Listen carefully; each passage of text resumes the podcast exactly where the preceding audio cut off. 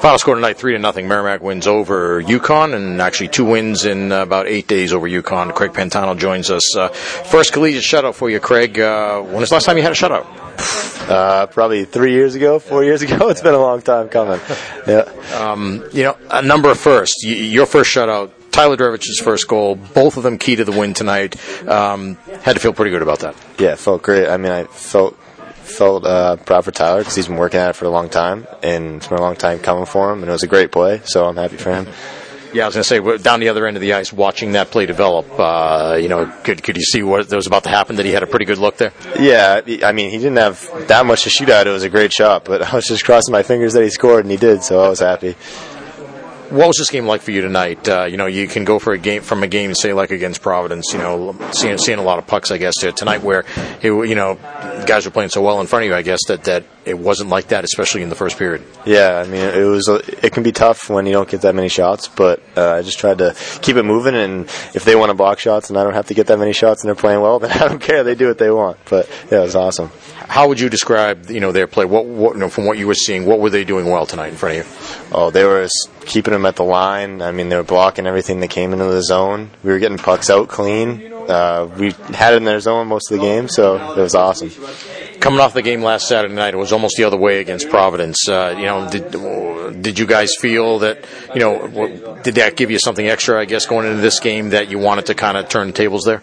Uh, I can't speak for anybody else. I'm sure it was, but for me, definitely, because uh, I, I, don't think that I played that well. So I was uh, just trying to get back to what I do do well, and uh, I didn't have that many opportunities this, this game, but I, I, felt like I, I turned it around a little bit. Uh, second period stretch of 12 and a half minutes without a whistle. What's that like for you, first of all? You know, as a goalie, you got to keep your focus, I guess, for that whole stretch. But, uh, you know, I mean, do you, do you like when the game gets like that?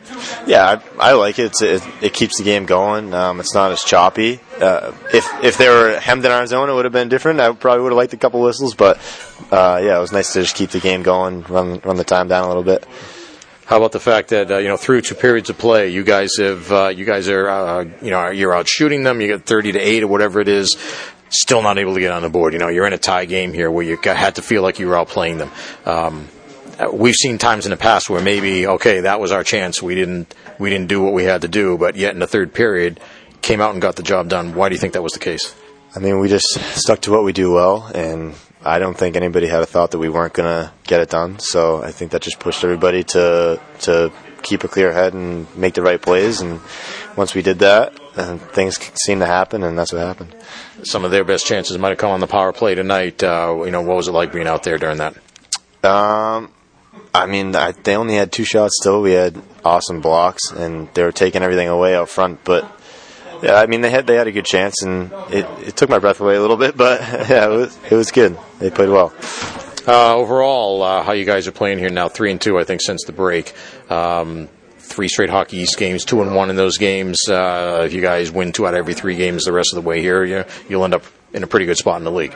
Yeah, definitely. I mean, we're not trying to think too far ahead. We're just going to take this week to get ready for BU and if we just take it game by game and do what we need to do, then I think we'll have a, a pretty good last last set of games. All right, thanks a lot, Craig. We appreciate it. Co-warrior of the game tonight, along with Tyler Drevitch. So congratulations. Good luck next week. Thank you very much.